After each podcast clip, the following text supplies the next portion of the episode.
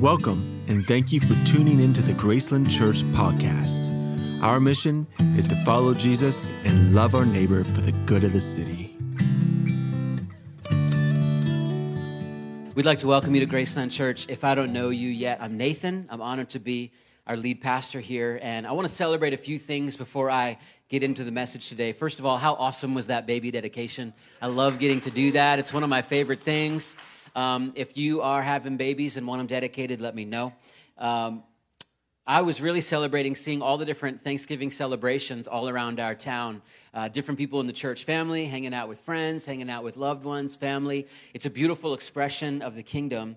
And we also had a few other things happen. Our very first inaugural brotherhood meeting we had last Sunday night. There's some of us over at Just Love Coffee. Uh, James was leading us in worship. We had, it was 40 or 50 of our guys, and, and there's another 40 or 50 that couldn't be there. And we are committing uh, to a, a year together in 2023, and we'll re up the commitment at the end of next year to grow as disciples of Jesus and as men following after his heart. So if you're a man here, young or old, we'd love for you to be a part of that. We're going to be releasing a full syllabus for the year of 2023.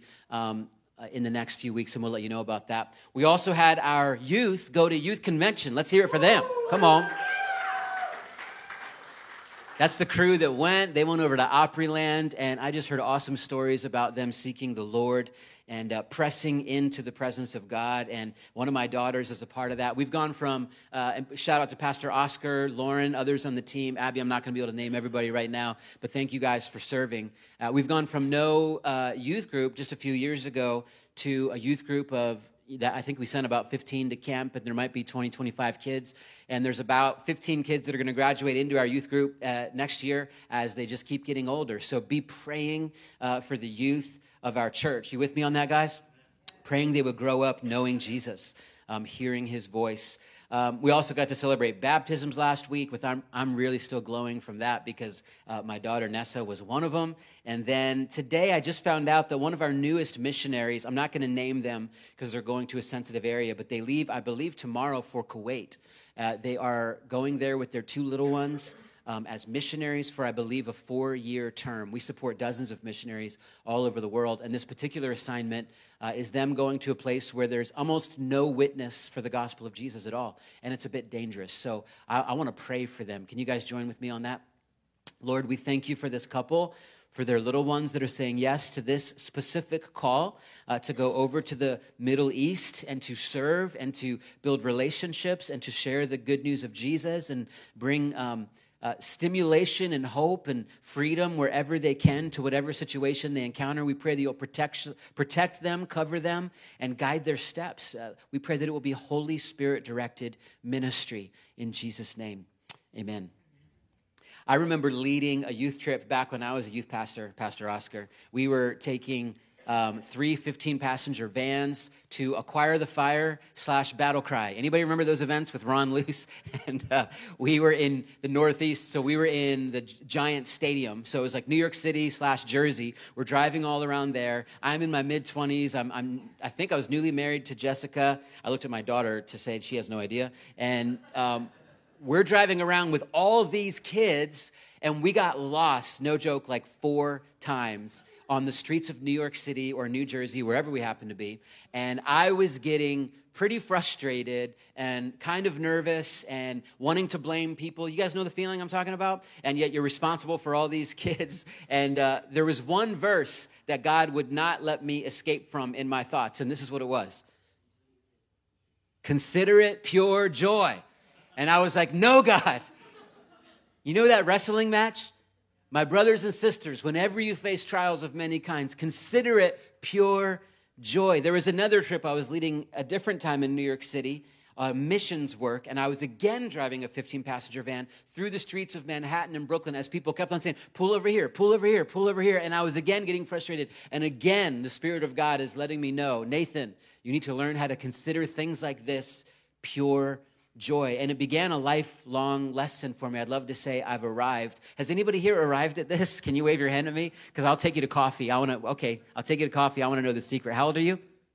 12. I'm glad you learned this, the, the secret. awesome. Here's what the rest of the verse says. Here's why. because you know that the testing of your faith produces perseverance, and let perseverance finish, finish its work so that you may be mature and complete, not lacking anything. I do think that once I arrive at this more, I'm going to become one of those pastors that says mature, mature. I feel like older pastors that I've listened to would say becoming mature and complete. And I just feel like I haven't arrived yet. I still have to say mature. So I want to do a poll. How many of you guys are with me, the lowly, that say mature? All right, good amount. How many of you guys are the elite, close to arriving at perfect holiness, and say mature? No one wants to raise their hand now. Jim, yes, Jim Bozeman. He's on our board, he's one of our leaders, so we are in good hands. Today, we're looking at the topic of joy and considering it pure joy when you face trials of many kinds. And we're starting our series through the season of Advent. And Advent is a word that simply means arrival. And I want to read you from the Bible Project a bit of the history. Advent is a season in the church calendar dedicated to the hopeful anticipation for the arrival or advent of Jesus of Nazareth. During the four week period leading up to Christmas, many Advent observers engage in prayer meditation, and scripture study that emphasizes hope, peace, love, and joy. Christians from many backgrounds celebrate this time, and while their practices may look different, all focus on the hope filled arrival of Jesus, the long awaited Messiah and King. And then I want to read you another bit of background from Glenn Packiam to give even another angle to it. Advent helps us remember that we live in between two arrivals. We live between the first arrival of Jesus at that first Christmas and his return, his upcoming arrival. So we live as people of joy and expectation, people who have great comfort and are full of the good news, yet people who ache for the restoration of all things. And doesn't that describe what it's like as a follower of Jesus? If we know him, we know peace and we have good news and we have joy, but we also longingly await the return of Christ where he makes all things new. Who's with me? This is what we're remembering at Advent, both of those arrivals. And today we're going to talk about choosing joy. And I hope you'll commit to be here the next few weeks where we're going to look at choosing peace, choosing hope, and choosing love leading up to our Christmas Eve service. And number one is this joy is a choice. We often don't live like joy is a choice. I like how theologian Henri Nouwen put it joy does not simply happen to us, we have to choose joy and keep choosing it every day.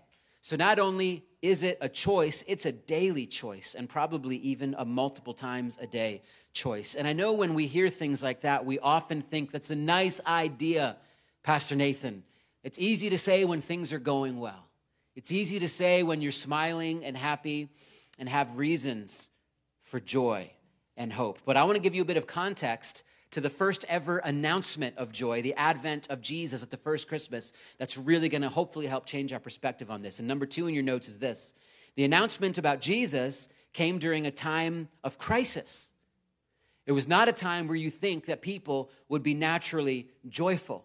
Most people were surrounded by intense difficulty, trouble, and danger.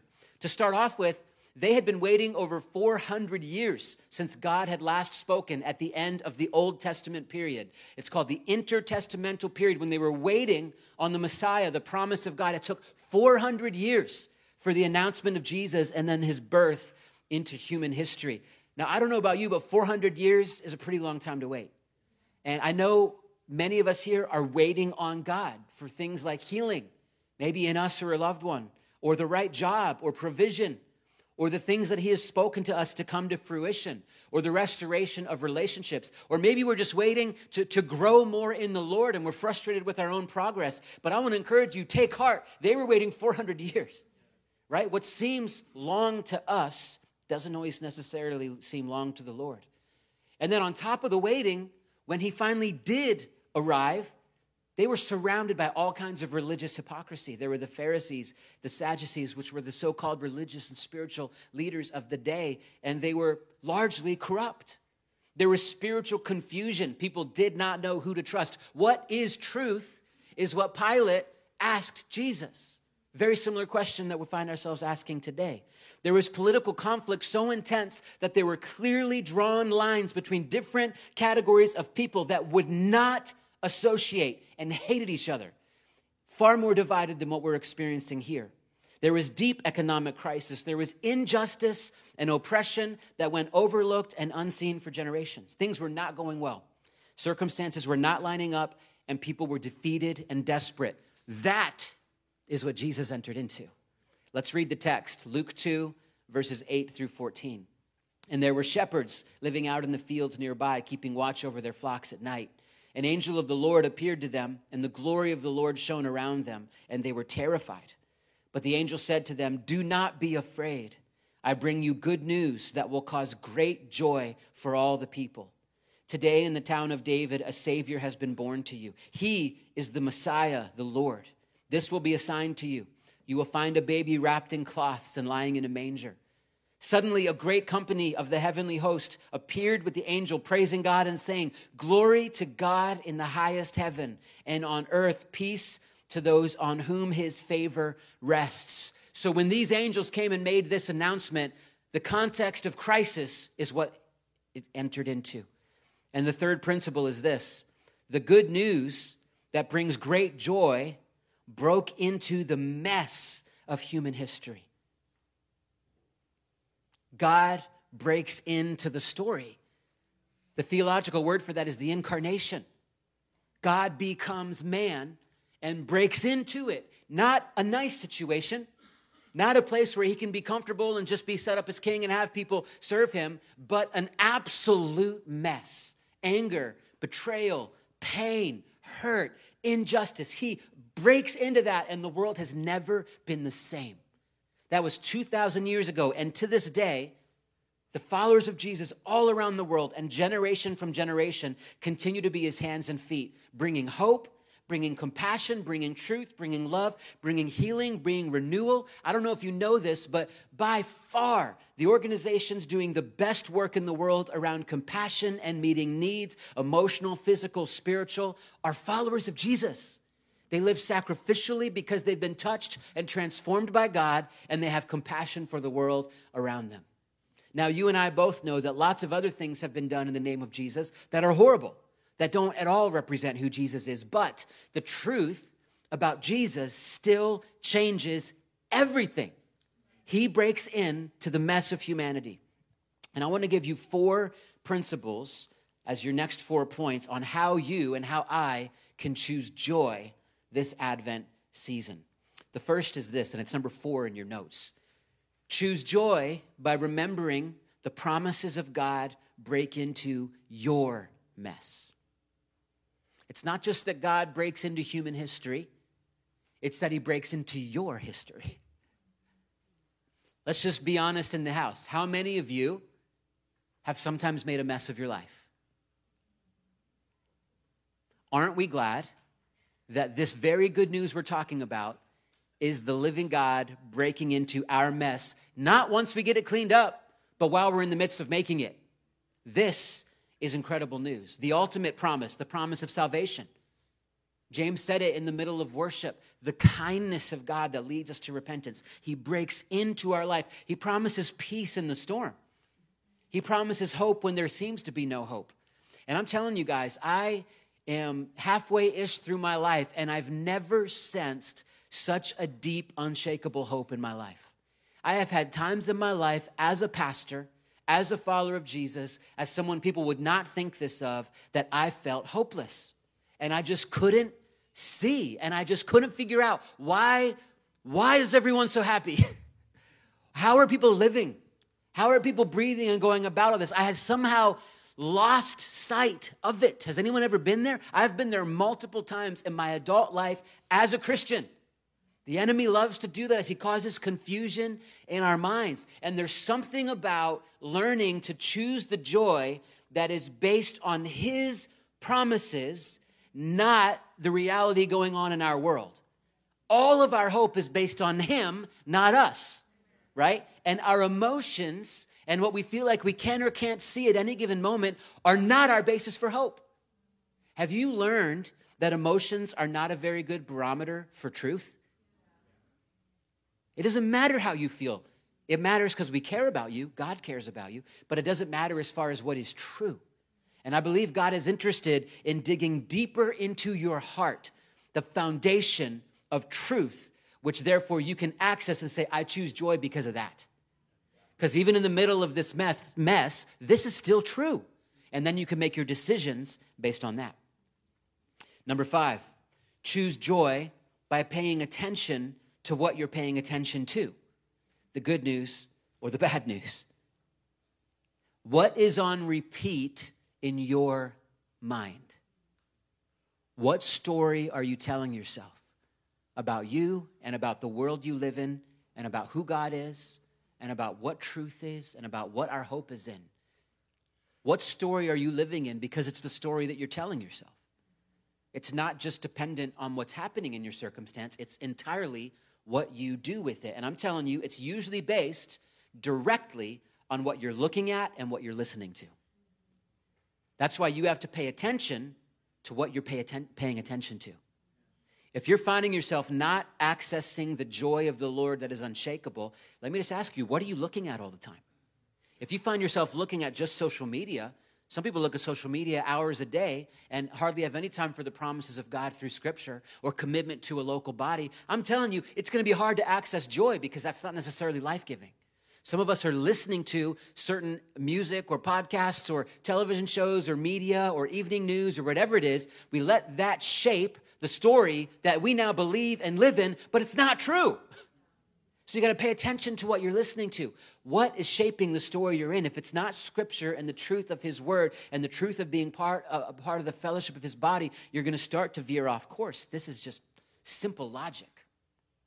It's easier said than done, but joy is not circumstance based ever. It is based on where we place our attention and hope. And I'm sure you've realized this because at the top of the hill, when you feel like everything's going great, you're not necessarily more joyful. Have you noticed that? And at the very bottom of the hill, when you're a mess, sometimes it could be the place where you can access the joy the best. It is not based on circumstance, it is based on where we place our attention. This author says it this way Joy is the kind of happiness that doesn't depend on what happens. That's really good news. Charlotte Fritz says we often make joy contingent on certain criteria. When I get married, I'll be happy. When I get that job, I'll have joy when I can afford that designer bag, not necessarily my temptation, but when I can afford that designer bag, then I'll know I've made it and then I'll be satisfied. It's not bags for me, but I have a lot of things that I would put in that blank. When this happens, when I get here, when I get this kind of when I get to this kind of place in life, I've told myself for years then I'll be satisfied. But studies show that making joy dependent on some future event or possession only postpones joy. Often, when we finally get what we want, we start longing for the next thing on our wish list, and we simply move our criteria for joy further down the line. But focusing on the blessings we already have inspires joy in the present. And I like what she says here at the end it is not joy that makes us grateful, it is gratitude that makes us joyful. That's why the season of thanksgiving and commitment to a posture of gratitude is so powerful. And I want to clarify this is not to say that we're meant to be the kind of Christians that just stick our head in the sand and act like everything's fine when it's not. You know what I'm talking about? Like, God has not called us to be people that ignore when the house is on fire. Like, we should pay attention to reality, and this sixth principle helps us there. Choose joy by acknowledging the problems, but clinging to the promises. You might just want to get that phrase in your mind. I acknowledge the problem, but I cling to the promise. Yes, I have a financial need, but God has promised to take care of everything I need as I seek first his kingdom. Yes, I may need restoration in a relationship, and God has promised that he will pull us through. He will give us the power to forgive. Yes, I may have made these mistakes, but God has promised that it is his kindness that leads us to repentance. Over and over with the big and the small, we walk like this. The problem is we sometimes acknowledge the promise and cling to the problem. You see the difference? I, I, I thank you, God, that you are a provider, but I'm really going to cling to the fact here that I have this financial need and live a worried life 24 7. Thank you, God. Kind of acknowledge, God, that you've promised you are the restorer of relationships and you'll empower me to forgive. You'll empower them to forgive. But I'm going to I'm going to cling to the fact that this relationship is broken and I'm going to just be sad about it for the rest of my life. See the difference? You acknowledge the problem, but cling to the promise. I have to do this multiple times every day. Anybody with me? You can start a day great, just like seeking God and in His presence. By 11 a.m., something has frustrated you. So you've let someone down. Someone has let you down. Some kind of worry has been reminded in your mind and heart. And you got to decide, what do I do with all these problems, right? Anybody with me? Am I the only one? What do we do with all these problems? Acknowledge them, cling to the promise, right? So we can then walk through it with joy. So, in the middle of any circumstance you're facing this Christmas season, literally anything, you can hear the announcement of Jesus that is good news and brings great joy. I have joy because the promises of God are stronger than the promises, sorry, than the problems of this world. I was on the phone with a brother this week who's going through a hard time, and we, we centered our prayer around the promise of Jesus that said, In this world you will have trouble. Did you know that was one of his promises? He actually said that to, to his disciples Guys, by the way, in this world you will have trouble, but take heart, I have overcome the world. So when you're in the middle of the trouble, you can acknowledge it, but you can say, I take heart because Jesus has overcome the world. And sometimes that's all you can cling to because nothing is changing yet. You guys with me? And then the last principle, and really the heart of the Advent season, is choose joy because God is always with you. This is the entire idea of the arrival or advent of Jesus. Look at Matthew 1 22. All this took place to fulfill what the Lord had said through the prophet. The virgin will conceive and give birth to a son, and they will call him Emmanuel, which means what? God with us. His name is that he is with us. God cannot break his own character, and God cannot and will not change his name. He is with us. If you feel like you've lost him, you're wrong. He's with you. It's his name. Rejoice in the Lord always, Philippians says. I will say it again, rejoice. Let your gentleness be evident to, to all. Why? Because the Lord is near. Emmanuel, God with us. This is that unshakable hope that I'm talking about. And I don't know if you're aware of this, but the Apostle Paul, who wrote the book of Philippians, wrote a book centering on the joy of the Lord while in a prison cell in Rome. He was routinely beaten, shipwrecked, and imprisoned. And yet his heart cry is for us to constantly live with joy because the Lord is with us. And He's demonstrating that for us by writing this to us while in prison. I'm going to ask the worship team to come on up.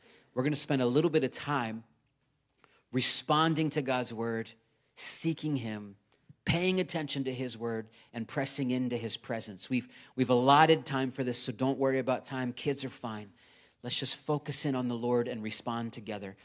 I don't know if you guys have noticed this, but Sometimes it's the people that have the least that walk with the most joy. So counterintuitive. Sometimes it's in the middle of hospital rooms where people are suffering their most difficult moments that they get in touch with the deepest joy. Jim, do you mind if I say a couple words about your story? Okay. Thanks for not saying no. That would have been awkward. I, I meant to ask you before service. He's also the one that um, says mature, so we're good.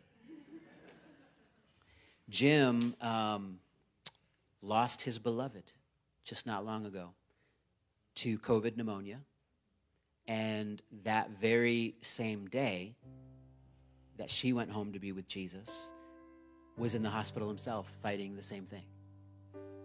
And not exaggerating, I believe it was just a couple hours after he got the news about his loved one. I was with him there in the hospital. He had just found out. And we sat together. There are no words for such moments. We did not know what was going to happen with Jim. He had been through the ringer himself. And what I remember the most about that hour or two was the overwhelming sense of the presence of God. That Jim, manifested is not the right word, but God manifested his presence to us and through Jim, and I got to be a part of it. While Jim was suffering uh, among the deepest losses of his life. And this is not a pity party at all. He has he's brought these things to the Lord, but that was the second love of his life that he lost. His uh, wife had died years and years before that, and uh, I remember us sitting there and talking through why why would God entrust to you, Jim, the loss of both the loves of your life when before their time, when many people don't lose one? Why? We have no idea. We don't understand. He wrestles with God through that, but there we sat in the presence of God as Jim wept before the Lord with, dare I say it, joy. Not happiness, not dancing, overwhelmed with sorrow, but the depths of joy that are found in his presence. Am I right in saying this, Jim?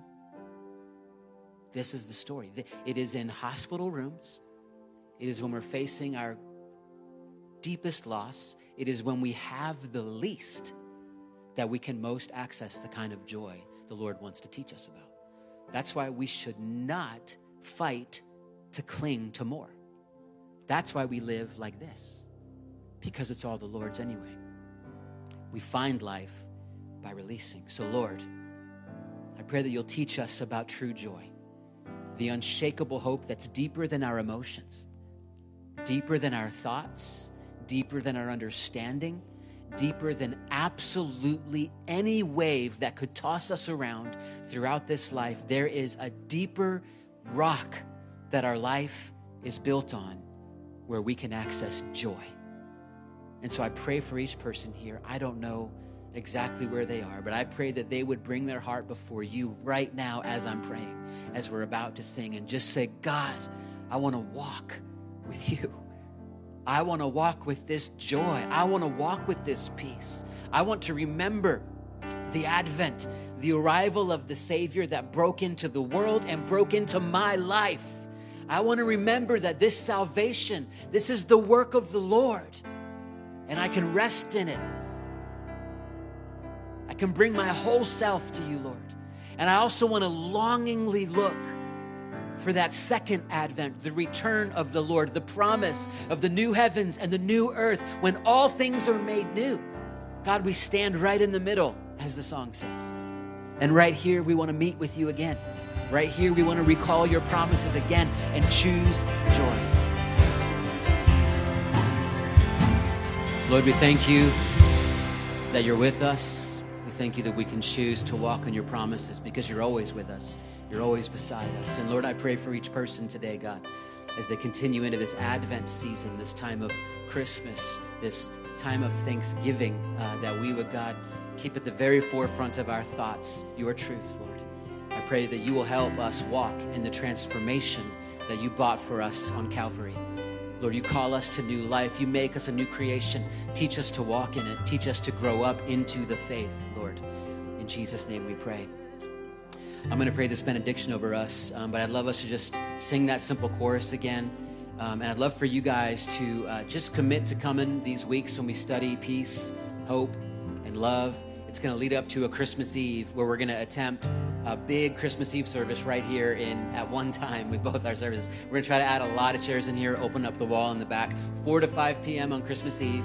It's going to be candlelight. It's going to be beautiful. Um, the kids will do some specials. I'll share a message. We'll sing carols. We'll worship the Lord. And then nothing on Christmas Day. We're not gathering in person at all. No online service either. The Christmas Eve service will be our service for that weekend. And then New Year's Day, one big service at 10:30 a.m. So a family-style service all together.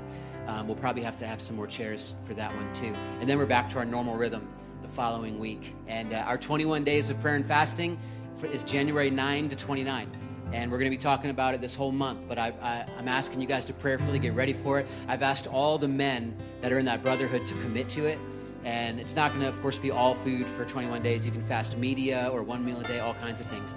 But we're just believing God is going to move powerfully in our church going into 2023. You know, we're seeking Him and asking Him to show up in power. So, James, can we sing that that chorus one more time? Yeah. Let's sing it, church. Lift your voices not enough. I'm not enough unless you come. Would you meet me here again? Cause all I want is all you are. Would you meet me here again? I'm going to pray this benediction then Nessa has requested to say we are dismissed. So we're going to do it as a team today. Let us go with Jesus, the light who guides us on our way. May our hope be in the Savior of the world, who brings good news that brings great joy for all the people. May the God of peace, our constant companion, lead us along the paths of hope and give us the joy of being united in God's love. In Christ's name we pray. Amen. We can all be dismissed. Love you guys.